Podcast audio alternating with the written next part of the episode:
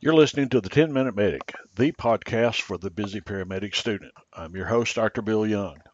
This week's podcast will take a look at the pathophysiology of the endocrine system, as well as a deeper discussion as to how it works.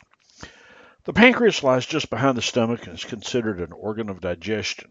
It's a small organ weighing about three ounces. It has both endocrine and exocrine functions. Endocrine refers to the delivery of hormones directly into the blood.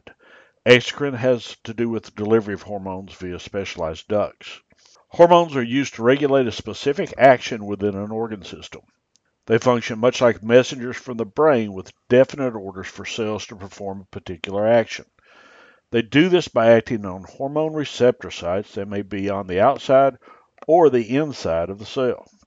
Hormone secretion is controlled by a feedback system that relies upon either positive or negative feedback. In a positive feedback system, the output of the pancreas increases the stimulus that starts the process. One of the most common examples given of the positive feedback system is the production of the hormone oxytocin during childbirth. As the child descends into the birth canal, pressure receptors in the cervix send a neural message to the brain to continue the production of oxytocin. It then travels to the uterus to stimulate it to contract more and stronger until the birthing process is completed. On the other hand, a negative feedback system functions more like a thermostat in your home. As it gets warmer, the thermostat is triggered to turn on the air conditioning. Once the preset temperature on the thermostat is reached, the air conditioner is turned off. As stated earlier, the pancreas assists in the digestive process. It does this by releasing chemicals that help to break down proteins, carbohydrates, and fats. Within the pancreas is a group of specialized endocrine tissue known as the islets of Langerhans. Within this part of the pancreas are three special types of endocrine cells known as alpha, beta, and delta. The purpose of the alpha and beta cells is the production of hormones that helps to stabilize blood glucose levels in the body. The two most important of these include glucagon, which increases blood sugar, and insulin, which decreases blood sugar.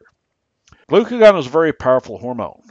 The ratio between glucagon molecules and glucose molecules is one to one hundred million.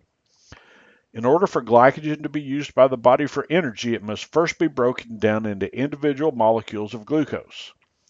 Glucagon allows this to happen for the process that is called glycogenolysis. As a large part of glycogen is stored within the liver, with five to eight percent of the weight of the liver being made up of glycogen, most of this breakdown occurs there. Glycogen also sets about to cause gluconeogenesis, a process by which glucose is produced from fats and proteins. Insulin works in the opposite way that glucose does by working against the conversion of non-carbohydrates into glucose. It does this by forming glycogen for storage. As you would expect, insulin levels fall as glucose levels decrease.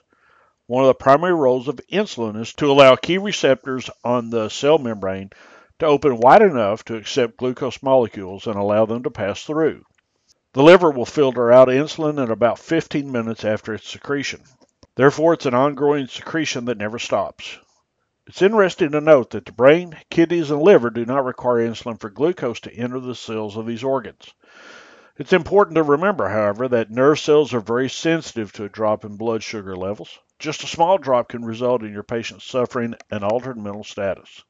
The delta cells produce a chemical that is identical to growth hormone inhibiting hormone. This particular hormone, also called somatostatin, works to reduce the amount of glucagon in the insulin as well as cause food to be absorbed slower in the patient's digestive tract. It also works to impair the action of insulin on the cells. This results in a reduction of glucose absorption by the muscles and the liver. The disease diabetes mellitus is caused by an inadequate amount of circulating insulin found within the body.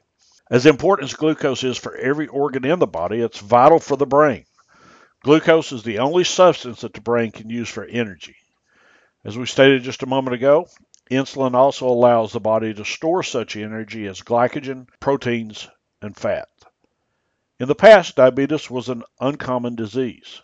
Many doctors believe that as much as ten to twelve percent of the American population suffers from this disease. In order to fully understand how diabetes works, let's take a look at a little bit of the physiology. If you look back at the word metabolism and understand its Greek roots, it simply means to change. Metabolism in the body is nothing more than the breakdown or the change of glucose into energy in the form of A T P with byproducts of carbon dioxide and water. When the patient eats those, causing blood glucose levels to increase, insulin is a gatekeeper that allows the molecules of the blood glucose to be used by the cell. When blood glucose levels are low, glucagon is the primary form of hormone that causes the body to release stored glycogen. In order for the body to make energy, insulin must allow glucose to enter the cell. If insulin is not present, the amount of glucose that is able to go into the cells is much too small to meet the daily demands for energy that the body has. In order for this to happen, there has to be an adequate amount of insulin, as well as that insulin must work correctly to allow the movement of glucose across the cell membrane. If the body is not able to use glucose for energy, such as during times of famine and starvation, it'll switch over to the metabolism of fat as a source of energy. This can lead to a condition called diabetic ketoacidosis, which we'll discuss in a moment. Diabetes is the leading cause of death in the United States. This comes about as a result of lack of insulin or the body's inability to utilize the insulin efficiently.